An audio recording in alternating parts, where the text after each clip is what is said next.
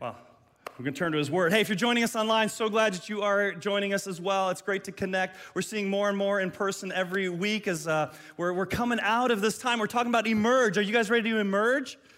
It's emerge. It feels like we're coming out better and stronger. And, and we don't just want to go back to the way it was before. We want God to do something new and to do something fresh in our lives. But it certainly does feel like we're emerging, like we're coming out of something. I know we're still in the pandemic, and we know that there's different parts of our country and even in the world that are recovering at different, in different ways. But it's nice to start feeling like we're starting to see the end of the tunnel. I think over 40% of adults in America have at least had one shot already. Um, I'm, I'm a one shot guy so far, I'm halfway there. Um, and uh, it's just being part of the, the solution for us, and, and I'm glad to be able to do that. But it, it does help, and it does feel like we're, we're making progress. I think life is starting to return to some sense of familiarity. We were out at the soccer fields yesterday, and I know some others as well here, and, and kids getting back into some sports. Uh, schools are back in, in, in full swing for many places, others are still online, but we're starting to get a sense of that. But while things are starting to get better and we're starting to emerge, we also realize that this year has impacted us like no other before, probably in, in our living history, at least in, in my living history. I mean, think about how much 9 11 changed us in one day. You're around at that time, one day, all of a sudden, life just started looking very different because of that one day. And here we have an entire year. An entire year. I mean, what are the impacts going to be? How are things going to start looking different from when, when we go forward? What's life going to be like? And so here's the thing we have the ability to help determine what that looks like, at least in our spheres of influence and our life. We can determine what that looks like. But what's it gonna, what's it gonna mean? What's the impact gonna be of this, this whole year of social, social distancing? Relationships that were strained, or, or just the loneliness and isolation. We know that the, uh, you know, the mental health crisis has, has been real, and many are, are, struggling, whether it's through depression. We've seen addictions that, that have been on the rise. It seems like violence in our city is, has been uh, at a peak this year from, from other years. How are we handling these changes? What are we doing with that? And so we want to talk about how do we emerge? Because even, uh, I don't know if you saw the statistic uh, this past week or so, the Gallup poll, who does different surveys in the United States, they've for years have been surveying uh, church membership and participation. And they're saying for the first time in the 70 plus years that they've been tracing this, that uh, participation and membership has dropped below 50%. For years, it's been at 70% for, for many, many years, even as recently as 1999. And pre pandemic, it was already down to 50, and now it's dropped down to 47%. Things are changing, things are looking different, and some things are not going in a good direction that we want them to. So, how can we make some changes? How can we turn and go in a different direction?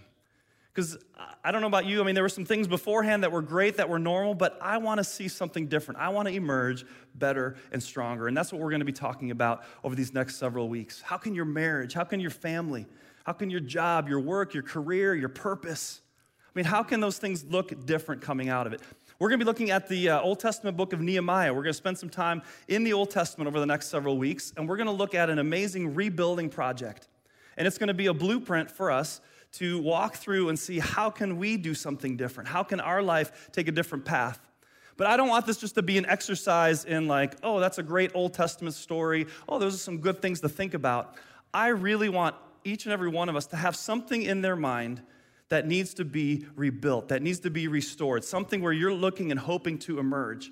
And so today I hope to lay the framework for that for you and for all of us so that we can really take something tangible and walk through that over these next several weeks to see what God might want to do in, our lives. We're going to be looking at how does a vision get birthed? We're going to talk about what it takes to, to, to enact and to begin to engage that vision. We're going to talk about what obstacles come in the way. How do we overcome challenges and hurdles, obstacles? We're going to talk about what is God doing in us spiritually during, during this time of rebuilding. How do we live that out? So we're going to look all that in the book of Nehemiah. But today we're going to begin at the beginning. We're going to begin with part one, and it's called Brokenness Births Vision. Brokenness births vision. Let's pray and just ask God to, to hone us in on this particular piece. Heavenly Father, as we uh, begin this new series together, as we talk about what it looks like to emerge out of this time, and, and as we look at our lives and examine our lives today, God, would you reveal to each and every one of us in this room, each and every one of us listening online, God, what it is that we need to rebuild? What is it that we need to change to emerge different from, stronger, better, closer to you, Lord? And may we bring that to you today. We pray all these things in Jesus' name. Amen. So, Nehemiah may not be a book familiar to some of you, or maybe it's been a while since you've looked at it. It's one of those small books that can get lost in the Old Testament between all those other prophets and history books. And, and Nehemiah is actually part of a two part sequel, Ezra Nehemiah, which in the old manuscripts or the old scrolls was one work, Ezra Nehemiah. And if you happen to be uh, joining us um, online every day on Facebook Live for our daily devotionals, we're actually going through Ezra and Nehemiah, which is a context for this whole series. But we're going to be picking up in Nehemiah, which is the, the story that we're, that we're in. So Nehemiah was the cupbearer to King Artaxerxes, and he was the cupbearer in 444 BC. So that kind of gives you a sense of the time frame. And he's in a city, Susa, which is now in modern day Iran. Now, Nehemiah is a Jew, and so his family and his history come out of Judah and the city of Jerusalem. Those were his roots.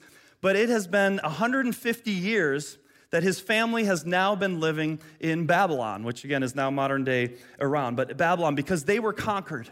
The Babylonians came in under King Nebuchadnezzar, and they, you know, as it was in times of war and, and the games of thrones back in the day, right? They're just overthrowing one nation after another. And, and the Babylonians came in and they conquered uh, Jerusalem. They came into the city, they tore down the walls, they burned down the gates, they ransacked the place. Then they came to the temple which is the heart of the city. Especially, again, think about the Old Testament, the place where God's altar resides, his presence in the Ark of the Covenant. They tear down the temple, they ransack it, they steal all the things, and they take the, the stuff back into, into Babylon. And not only do they take the things, they also take people. And so the people of God, they go into exile. Some are left behind, many are taken, and now they have to adapt to a new culture and a new place. But it isn't long that after they've been taken into exile that the Babylonians get conquered by the Persians. And when the Persians come in and conquer them, they have a little looser um, uh, government policy on letting the exiles return. And so King Cyrus at the time, he allows uh, some people to come back, and they do, and they go back, and the first thing that they rebuild is the temple, which makes sense. If you're the people of God, if you're the Jews, you're saying, that's our presence, that's the heart of our community. They rebuild the temple, but this temple isn't rebuilt as magnificently as Solomon's original temple. But nonetheless, they have a temple. Then, over the years, another wave of people come and they begin to settle back. And now we fast forward to the time of Nehemiah, 444 BC. It's been now 150 years since, the, since, the, the, since Jerusalem was torn down and conquered, and it's been 100 years since the people have started resettling back there. And so, like I said, Nehemiah is a cupbearer to the king. Now, that's more than just being a bartender. The Nehemiah, I mean, he has to have this high trust level, this loyalty because he's testing, again, the drink before the king does, and you don't just let anyone do that. You have to earn that place. You're in the king's court, you're in that presence, the things you hear, the things you observe. And so Nehemiah, as a Jew, and, and, like many of his fellow Jews, did well in, in exile. They, were, they lived among the people. It's been many years. They settled in that place and, and had positions of, of uh, leadership as well. And so here's Nehemiah. He's living a good life, he's in a great position, and his brothers come back to him from their fall break, having visited the homeland. And so here's where we pick up in Nehemiah chapter 1. So let's read the introduction here. Nehemiah 1. There are, these are the memoirs of Nehemiah, son of Hakali, son of Hakali. There was a period there. Son of Hakali. In late autumn, in the month of Kislev, in the 20th year of King Artaxerxes' reign, I was at the fortress of Susa Hanani, one of my brothers, came to visit me with some other men who had just arrived from Judah, which is the region where Jerusalem is found. I asked them about the Jews who had returned there from captivity and about how things were going in Jerusalem. So, right, he's thinking about this. He's maybe never been there before, Nehemiah. He's, his brothers are coming back. Tell me about it. We've heard the stories of old, and, and what's it like there? And things are different when you get a firsthand experience or when somebody tells you something about, you know, like a, a, a friend or family member tells you how things are going. It was uh, the week before, uh, uh, week before Easter, our family went back to Phoenix for the first time in four years together as a family since we've moved here. And so the girls and Shannon and everybody, we were excited just to see some of the places where we lived and where we, you know, would go eat and the schools they went to and the churches and things of that nature. And it's just something about coming back home and you're seeing what's changed and what's different and what's new. And, and so that was a kind of a cool experience. Well, this is what took place here. He, they're hearing what's going on, what happened. So, what's the report? They said to me, Things are not going well for those who returned to the province of Judah. They are in great trouble and disgrace. The wall of Jerusalem has been torn down, and the gates have been destroyed by fire. When I heard this, I sat down and wept. This is the context for Nehemiah. This is the context for the story. Nehemiah hears what happens and he goes, What do you mean? The walls are torn down, the city's been destroyed. How long has this been going on? Again, this firsthand experience, this firsthand account from his brother, it begins to hit him in a different way. I remember, you know, for, for years in, in school and in the news, we would hear about how Haiti is the poorest nation in the Western Hemisphere and the trouble and the struggle and the challenges there. Well, in 1999, Shannon and I, we were youth pastors and we led a mission trip to Haiti with our student ministry. And it's amazing how it's so different when you hear something on the news, whether you see it firsthand and in person. And when you stare into the eyes of a, of a malnourished child, those big bright eyes, and, and you're well fed and you've got everything with you, and they're coming up to you and they're rubbing their belly and saying, I'm hungry. I'm, hungry. Like, can I have some of your peanut butter and jelly sandwich? It changes your perspective. When you hear about the poverty and the, and the malnutrition, and then you're driving down their main road that, that runs along the coast, and, and in that same road, there's a drainage ditch, and in that ditch, you see cattle and you see animals, you see people doing laundry, they're cooking, they're bathing in that, and you're going, I understand now why there's problems, I understand why there's difficulty. When you see something firsthand, it begins to affect you differently. And, and in Nehemiah's case, he heard it from his brothers now. And something in that moment gripped him very differently. I mean, for Nehemiah, these were his relatives. This was his ancestry. This was, this was the magnificent history that they shared the kings, King David and King Solomon. This was the temple and its splendor where God's presence resided, where they worshiped, where the festivals came together. I mean, he had heard all these amazing stories, and, and now he's hearing how it is laying in ruins. What do you mean? See, the wall, we don't understand the significance of the wall around a city, but especially in, in ancient times. If your city didn't have a wall, you were, you were as good as dead. There was nothing protecting you from the other invaders. And the wall not only protected your city, it protected your culture. And in the case of the Jewish nation, their worship and their temple, it was part of their identity in that way. And so it was just so discouraging for him to hear this. And I imagine him asking, you know, how could people live there for a century and not do anything about it? The wall was a symbol. Remember two years ago, almost to the, the week, I think it was April 19th, two years ago, uh, Notre Dame was, uh, was burning. And as you saw those images, and if you've ever been there, I've had a chance to see it and see the beauty of it. It's an amazing place. But for many, uh, they would gather around in the city and there were tears. People were crying, people were weeping. This was their beloved landmark. Now, we know it's a cathedral and it's a place where God is to be worshiped, but in, in France and in Paris, it represents so much more in that sense for them. If they don't have faith, it's about this, the symbol, Notre Dame, and it's burning. And um, this report, too, if you happen to see it on PBS, a story about the rebuilding of it's pretty fascinating. But as that was burning and as that was happening, the president of France went on air and he said, We will rebuild Notre Dame in five years. Now, they're saying it might take even more than that committed millions of dollars to thinking it may cost upwards uh, of $600 million. Why? Why not just let it burn down? Why not just tear it down, put something else there? Because it represents something. It's a part of the history, it's a part of their story. And so they are going to rebuild it and they're going to renew it. But think back to the people now in Jerusalem. They're there, they've been back for 100 years, they've rebuilt the temple, but now they have left the walls and left everything torn down. And I wonder if this is true for us. Sometimes we've lived in our rubble so long, we are numb to it. Sometimes we've lived in our rubble so long, we are numb to it. It just doesn't bother us anymore. We don't see it anymore. You guys know what it means to be nose blind? Have you ever heard about being nose blind? You know, somebody, you know, walks into your house, hopefully they're not this rude, but they come in and they go, Man, your house smells like wet dog and soccer socks and some nasty rose air freshener. I mean, what, what's going on? And you're going, I don't smell anything, right? You've gone nose blind. You don't smell it anymore. You don't recognize. You've gotten comfortable with the smell of wet dogs and soccer. I don't know how you can ever get used to soccer socks smelling after, after games. Trust me, it's one of the worst. But, you know, we get comfortable with it. Or in sometimes um, we've done in churches I've led, and even in our home, things like that. You do an ugly check. Ever hear of an ugly check? What you need to do is you need to do an ugly check, and that means walk through your house or walk through your place of business or walk through your church like you were the first time there and try to see with fresh eyes. I remember when I came here the first time when I was interviewing, I'd never been to Meadow Park before. It's amazing the things that I'd noticed that right now don't even bother anymore. You know, there's, if there's a stain somewhere, if there's a hole, a stain somewhere, there may be one here and there, you know. Um, yeah, we got some work to do, people. We've been getting too comfortable in our rubble sometimes, right? You know, oh, it's just the pews. They've been around forever. Who cares that they're loose and, and rocking around? You know, we're fine, we're fine. But what do you see, right? Or if you've ever moved from a you know place and you had your moving boxes and you just stuck it one in the living room that you're going to get to, and three years later it's still there. You don't see it anymore, but somebody comes to your house and goes, "Oh, are you moving?" No, you know, again, we don't see what's around us. It's been there so long. How did they spend a hundred years and not do anything with it?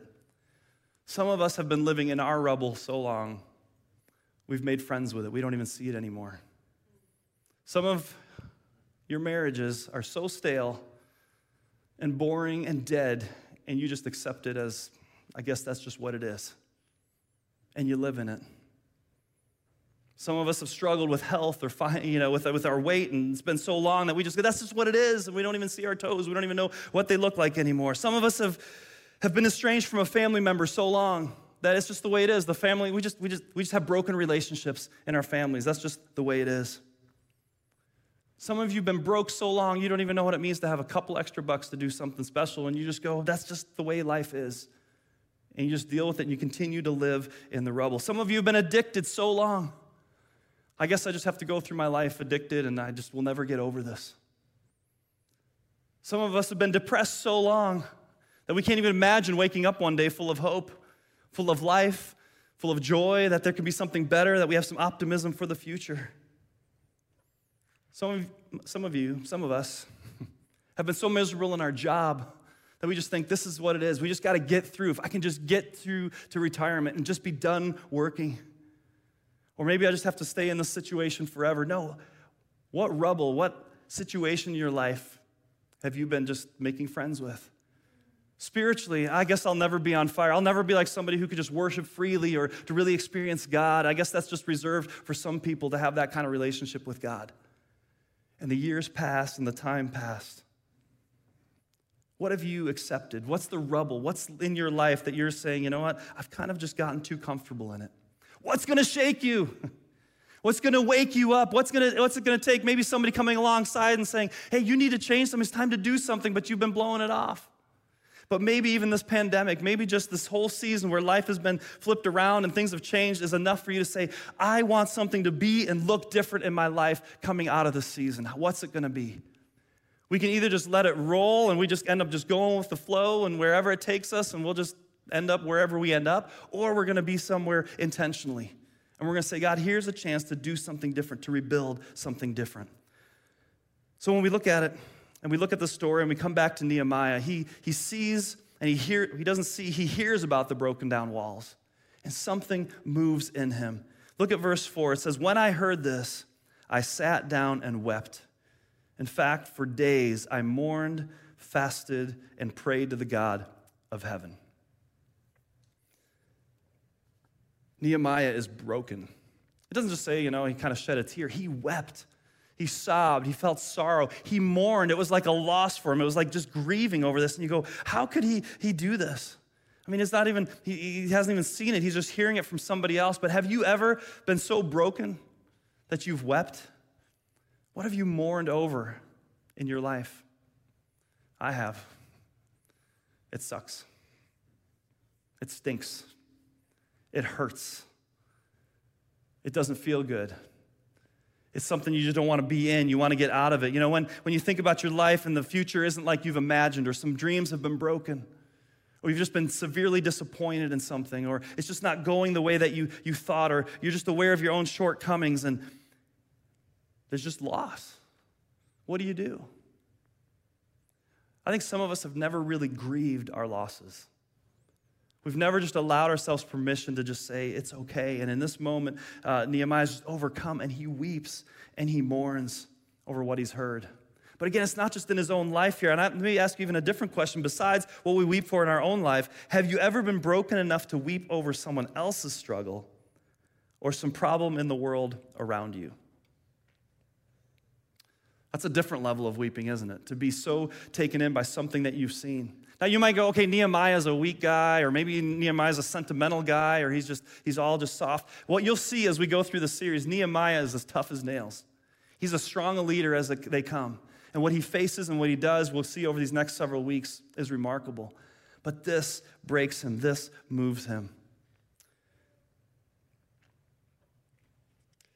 When you think about it, your brokenness is the crucible that can birth a fresh vision. I kind of want to park there for a minute. I want you to just take that in. Your brokenness is the crucible that can birth a fresh vision. We don't like our brokenness, but God can use it. God can do something there.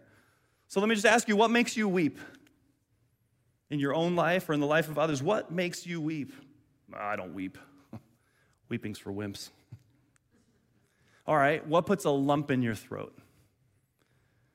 Have you ever seen one of those SPCA commercials with uh, those sad puppy dogs in cages and Sarah McLachlan singing in the arms of an angel? Come on, if that doesn't put a lump in your throat or you change the channel, something's wrong with you, okay?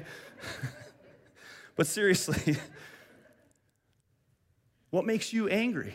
What brings that deeper emotion if it's not weeping? What is it that just fuels that inside you? What just makes you sad? What makes you say somebody should do something about that? Ever find yourself saying that? Somebody should do something about that. My favorite line to hear as a pastor. Because you know what the answer is, right? Congratulations, what did you just volunteer for? somebody. We always have ideas of what somebody should do. Somebody should do something about school funding or education inequality. Somebody should do something about, about healthcare. Somebody should do something about immigration or, or those people or these things that are going on around us.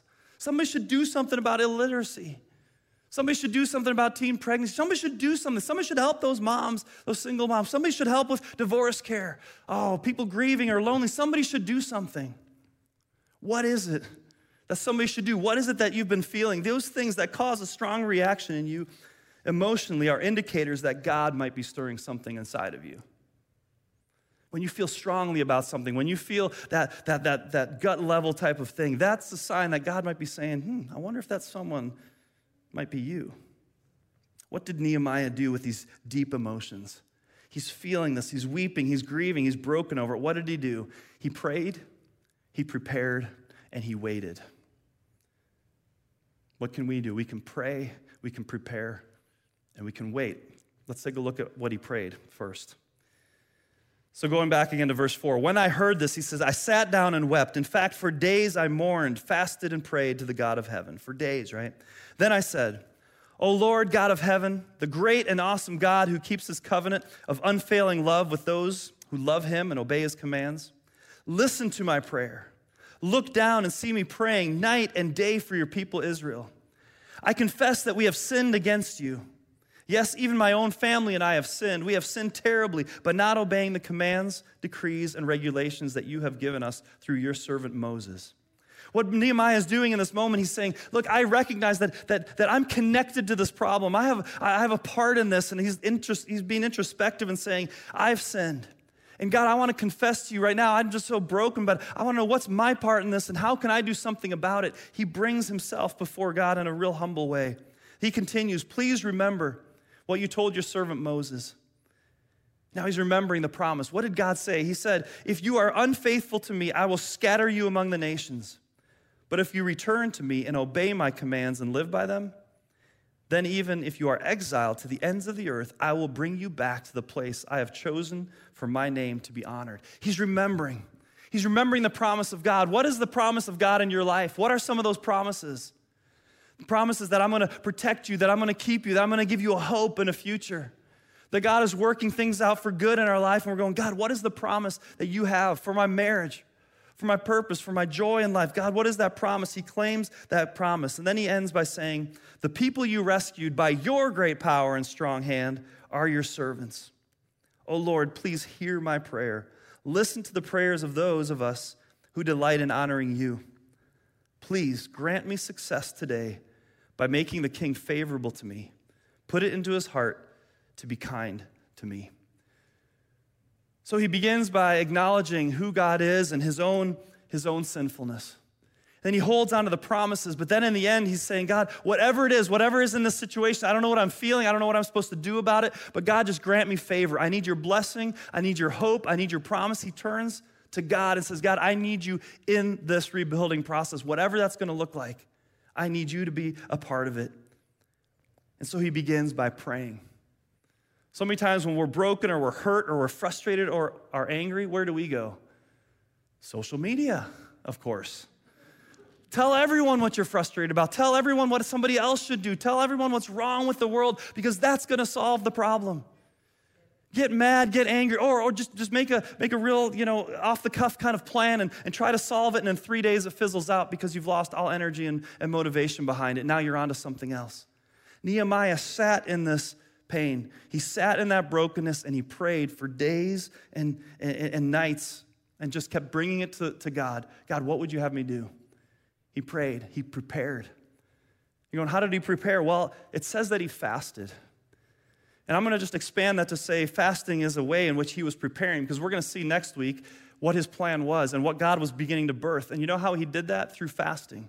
I don't know if you've ever fasted, but you take some time, you say, I'm going to go without food for a period of time, maybe consecutively. The most I've ever done was 36 hours. It was a 36 hour, we did that with our student ministry. It was a 36 hour um, fasting. That was hard to do with our teenagers, but we raised some money and, but, and, and for good causes. And, and, but it's this time where it's amazing when you allow that hunger, and every time you feel that hunger, you say, God, um, I hunger for you.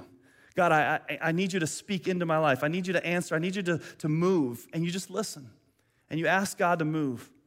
And sometimes fasting can be some other things over a period of time, not all at once, but but this is a time in which Nehemiah is preparing. God, what would you have me do? And we're going to hear next week what God calls him to do. And then, third, he waited. We read that he ended up waiting four months in the next chapter. Four months, it's a pretty long time.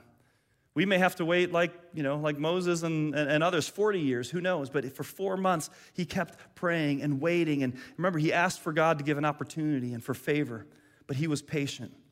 And the vision slowly began to emerge during this time. And I think what began to emerge in him is what's broken needs to be rebuilt.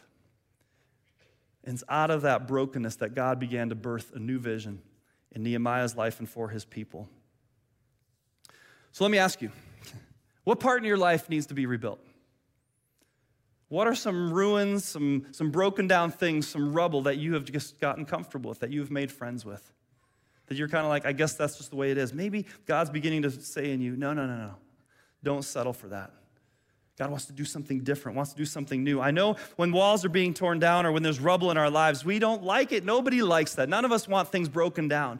But here's the thing how many times in your life have your disappointments, the hurt, and the pain led you into something else? God used that to be, build something new, something different, maybe something better, something stronger that can come out of that. And so today we just lean into that and say, okay, God, what are you going to do? And I want you to hear this today too. With God, it's never too late to start rebuilding. With God, it's never too late to start rebuilding. You might think your, your marriage is past that point. You might think your career is past that point. You might think your faith is never going to get there. You might think a relationship is never going to be there. Health wise, it's never going to get there. With God, it's never too late to start the rebuilding process. So why not now? And like I said earlier, let this not just be an exercise in uh, some, some Old Testament teaching and some good principles, but can you really in your mind hold on to something over these next several weeks and say, this needs to be dealt with in my life, and I'm going to apply these principles and really see. And so today I'm going to begin. I'm going to begin by just, just, just weeping over what's there. I'm going to be broken. I'm going to let my emotions come before God, and I'm just going to sit with it. I'm going to bring it before God and not have all the answers, not have the plan, but just begin by sitting with it and allowing God to speak into that. God wants to start rebuilding in our lives. Listen here. Instead of debilitating us, our grief, loss, and pain can become our motivation for a better future. So, what's God placed in your heart? What makes you mad? What makes you angry? What puts a lump in your throat? What puts that knot in your stomach? What is it that you've been blind to that, that, that God needs to begin to speak into and begin to try to to bring back to life. That's what Emerge is all about, letting your brokenness birth a new vision. So, as bad as the brokenness is, that's the hope. And that's what God started doing in Nehemiah. I remember back in, in, in, our life when we were in student ministry for a lot of years, Shannon and I, and uh, just had just wonderful experiences with that and reaching new students. And we had just tons of baptisms and kids coming to know Christ and got to do ministry in a fun and a cool way. Um, and yet we were, we were growing, and increasingly the, the unsettledness in, in our heart was why, God, is it not happening in the adult church around us? Why is all the life coming through the student ministry? Why is it not happening? What's wrong with the adults? Why are they asleep? Why is there no life in, in that body? And, and God began to stir in us and, and saying, How can the church look different? We've got a generation that needs to be reached. We've got, we've got people that need to come to know Christ. And it began to stir and it grew, but it took a long time. We prayed about it, we thought about it. We, God, where, how would you have us respond to that? And it's something that grew over many, many years to the point where, at least for us at that time, it led to saying, Go and start a church. God birthed the vision and the brokenness and the frustration and the pain where somebody should do something about it. Well, the finger was pointing back at us. We should do something about it. And, and, and again, it didn't just happen easily. It didn't happen just like, hey, let's just do this. It took a lot, but God began to just stir in that to the point where we had to leave what was familiar, what was home to us, what was family and comfort, and start something new a church for people who don't like church and to really say, what is it around us in our lives and our families that is broken? And let's ask us as a church, what is the rubble or what are the things that are broken that we've just gotten so used to and just say, I guess that's just the way it is, and we've gone nose blind to it or whatever you want to call it? And is it time to say, God, take something and build something new, build something fresh, stir our hearts, wake us up? Just because we have our faith and we've been comfortable in it for years and, and we're good, we're good, it's fine. I don't know any. When is it going to stir in us to say, let's do something about that? Let me reach out to my neighbor. Let me talk. Let me invite. Let me fill this place. I want to have somebody with me who hears the good news. That's why I get so pumped up on Easter because we have a house full of people that sometimes only go to church one time a year. And that's why I didn't preach to a lot of you guys last week. I preached to those who don't know Christ, although I wanted to remind all of us about what God is doing. And that's what I want to do every single week. And I do it, and we do it because we want to see people come to know Christ. And we want to rebuild, and we want to take what God has in our lives, and He takes all of our brokenness. Each of us has something that's been broken, and any one of us who have come to know Christ have come through our brokenness. At some point, realizing our sin has kept us from God, something in our life isn't going to go and, and, and isn't finding the wholeness. And so we all have those experiences, and there's a world around us that needs to hear and needs to know what difference Christ can make in our lives. And so God takes the brokenness, just as He rebuilds our life, He rebuilds His kingdom. And He takes the church through, through years. So we're, we're, we're 50 some years old, but the church has been around for 2,000 years, continually reinventing itself, continually reaching out, continuing to carry the gospel. And you know what's happening under our watch? Church is declining. People are leaving the church under our watch. That's our statistic, Meadow Park. We are a part of that. I, am responsible as a pastor in saying, under our watch, if I retire in how many, next year? No, how many years I got? I got some years left. And I hear that during this time, the whole time that I've been a pastor, church attendance and participation and salvations have been declining. That's on me. And that's on us. And if you want to know why I'm passionate and care about that, is I want us to wake up. We cannot be a sleeping church and say we're good and we're okay with it. We're fine. We've got to wake up and allow God to take what is broken or take what is, what is our passion. It doesn't mean it's broken, it just means what's God stirring in us to do something fresh and do something different. And yes, by the way, at some point we're gonna raise a lot of money to replace the carpet and the chairs and refresh up that kind of stuff. That should just be like nothing. Like just write a check, give us a hundred, two hundred thousand dollars. Let's get this done. Let's rebuild the stupid stuff and don't make us do a big campaign and all that stuff. This is not in my notes. I'm just speaking off the cuff because some of this stuff we just gotta do and take care of. Instead of begging and pleading, oh please, just let's do it. Let's do it. Let's go after it and let's get into this so that we can be a part of some life giving, not just for us. And that's going to bring new life to each and every one of us. Brokenness births a fresh vision. What are you broken for? And no matter what it is in your life or the world around us, a burden that God has given to each and every one of us as a follower of Christ is to care about the lost. And if we're not broken over that, if we don't care about that, then we need to spend some more time in prayer and in fasting and asking God for that burden. And maybe that's where we start today for some of us. Because God is doing new things, and we celebrated awesome baptisms last week. Isn't that exciting? I mean, it's happening. We're seeing lives change. That's what we want to see. That's what we love to celebrate what God is doing. And, and, and I just want more of that. And I want us to be a part of that together and experiencing that journey. Let's pray. Heavenly Father, thank you so much for what you're doing in this place. I thank you for the baptisms last week and, and, and Bev's testimony of just rededication and passion. And, and God, we can all tell our stories of what you're doing in our life, God, that you're building something new. Each of us have gone through difficult times and, and you've birthed something fresh. God, would you do it again?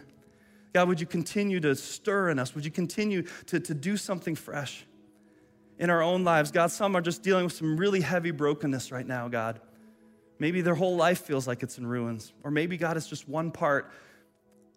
But God, would you breathe a vision into that? Would you speak some hope into that? And maybe, God, would you just give the comfort today of comforting someone who is grieving and weeping over pain or loss?